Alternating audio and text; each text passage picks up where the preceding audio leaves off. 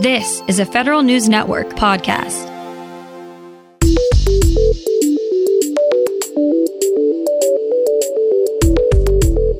Coming up on today's federal newscast, congressional Democrats want to give feds more sick leave if COVID strikes. Sexual assault in the military is starting to affect who stays and who goes. And a troubling case of unauthorized research at one of VA's medical facilities. These stories and more in today's federal newscast.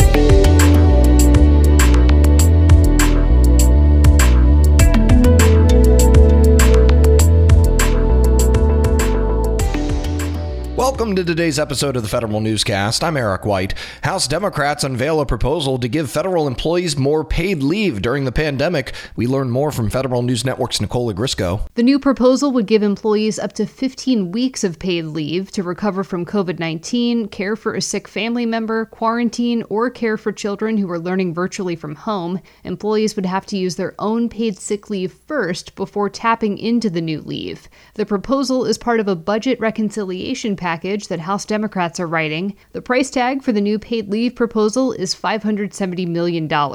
Nicole Ogrysko, Federal News Network. The Agriculture Department is deploying some of its own personnel to help with the federal government's COVID 19 response efforts. The Forest Service assigned 64 incident management team members to help staff national COVID vaccine centers. These employees will help FEMA with logistics at mass vaccination sites. The USDA Animal and Plant Health Inspection Service deployed 63 employees to help administer administer vaccines at mobile clinics. They're working with FEMA in multiple states. The Agriculture Department has also completed a major milestone under the IT Modernization Centers of Excellence effort. It launched the Ask USDA Contact Center to serve as one front door to help deliver a centralized contact center experience that aims to help citizens get consistent and streamlined information. USDA says the program supports citizens' questions through the web, on the phone, through an online chat, or through email. Through the analysis with the COE, USDA consolidated 748 services that tried to serve 903 unique customer attributes.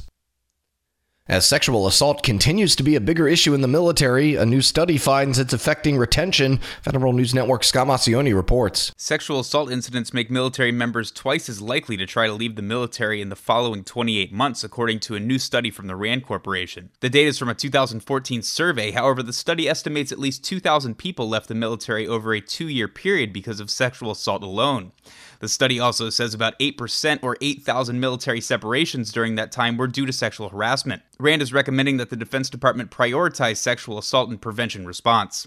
Scott Maucione, Federal News Network. The Space Force is considering structuring its components differently than other military services. Space Force Director of Staff, Lieutenant General Nina Armagno, says the military's newest branch is thinking about creating a combined active and reserve corps. The service would then potentially have a separate Space National Guard. Armagno says the option would make it easier to move between active duty and reserve and may attract more talent.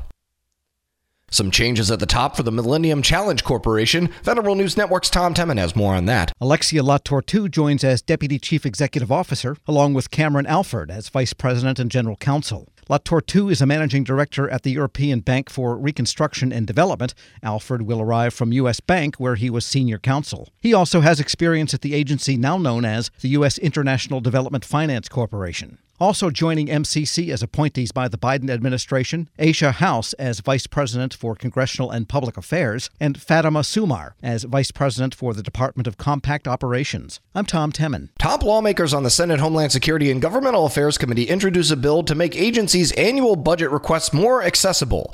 The Congressional Budget Justification Act from Senators Gary Peters and Rob Portman requires agencies to post budget request documents to a single website each year. The bill tasks the Office of Management and budget with keeping the site updated with links to the documents and the dates of when agencies submitted them. The bill passed the House last year, but it did not make it past the Senate. When it comes to figuring out how the SolarWinds breach impacted agencies, lawmakers now have one belly button to push. Federal News Network's Jason Miller explains. The White House says Anne Neuberger, the Deputy National Security Advisor for Cyber and Emerging Technology, is leading the federal response to the SolarWinds attack. The announcement comes a day after the chairman and vice chairman of the Senate Select Committee on Intelligence asked for a single point of contact. Senators Mark Warner and Marco Rubio wrote to ODNI, NSA, the FBI, and CISA requesting that one person coordinates the response, sets priorities, and directs resources to where they're needed the most. The lawmakers called the response efforts so far disjointed and disorganized. Jason Miller, Federal News Network. Congress is looking to give DHS's Cybersecurity and Infrastructure Security Agency a larger role in protecting federal agencies from cyber threats. Federal News Network's Jory Heckman has more. Few agencies have the resources to defend themselves against a sophisticated cyber attack, but former CISA Director Chris Krebs tells the House Homeland Security Committee that the agency should provide cyber support as a shared service through its Quality Service Management Office. So give them the opportunity to comply or give them an option where they the CIO and the CISO shop can just turn the keys over to CISA. Krebs says that CISA, for example, could develop a secure cloud email service that is more resilient to cyber attacks than the 100 plus instances of email across civilian federal agencies. Jory Heckman, Federal News Network. And doctors at the Veterans Affairs San Diego Medical Center biopsied liver tissue from seriously ill patients without their consent. The surgeons went in through the jugular vein. The matter was brought to light by a whistleblower and confirmed by the Office of Special Counsel. VA said the biopsies were standard care for hepatitis patients, yet also admitted the doctors violated research protocols.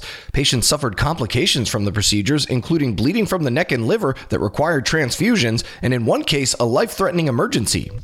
You can find more information about these stories at federalnewsnetwork.com. Search Federal Newscast, subscribe to the Federal Newscast on Podcast One or Apple Podcasts, and stay up to date on your agency's response to the coronavirus with our coronavirus resource page. I'm Eric White.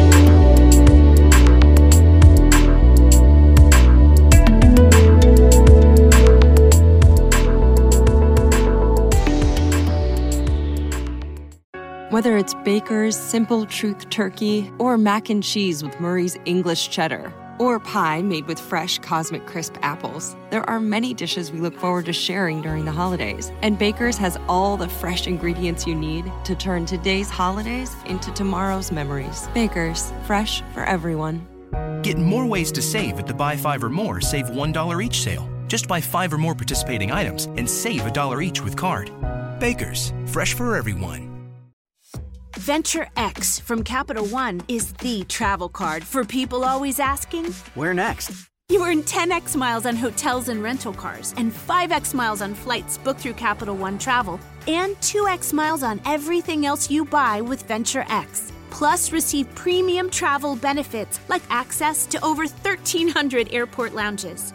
The Venture X card from Capital One. What's in your wallet? Terms apply. See CapitalOne.com for details.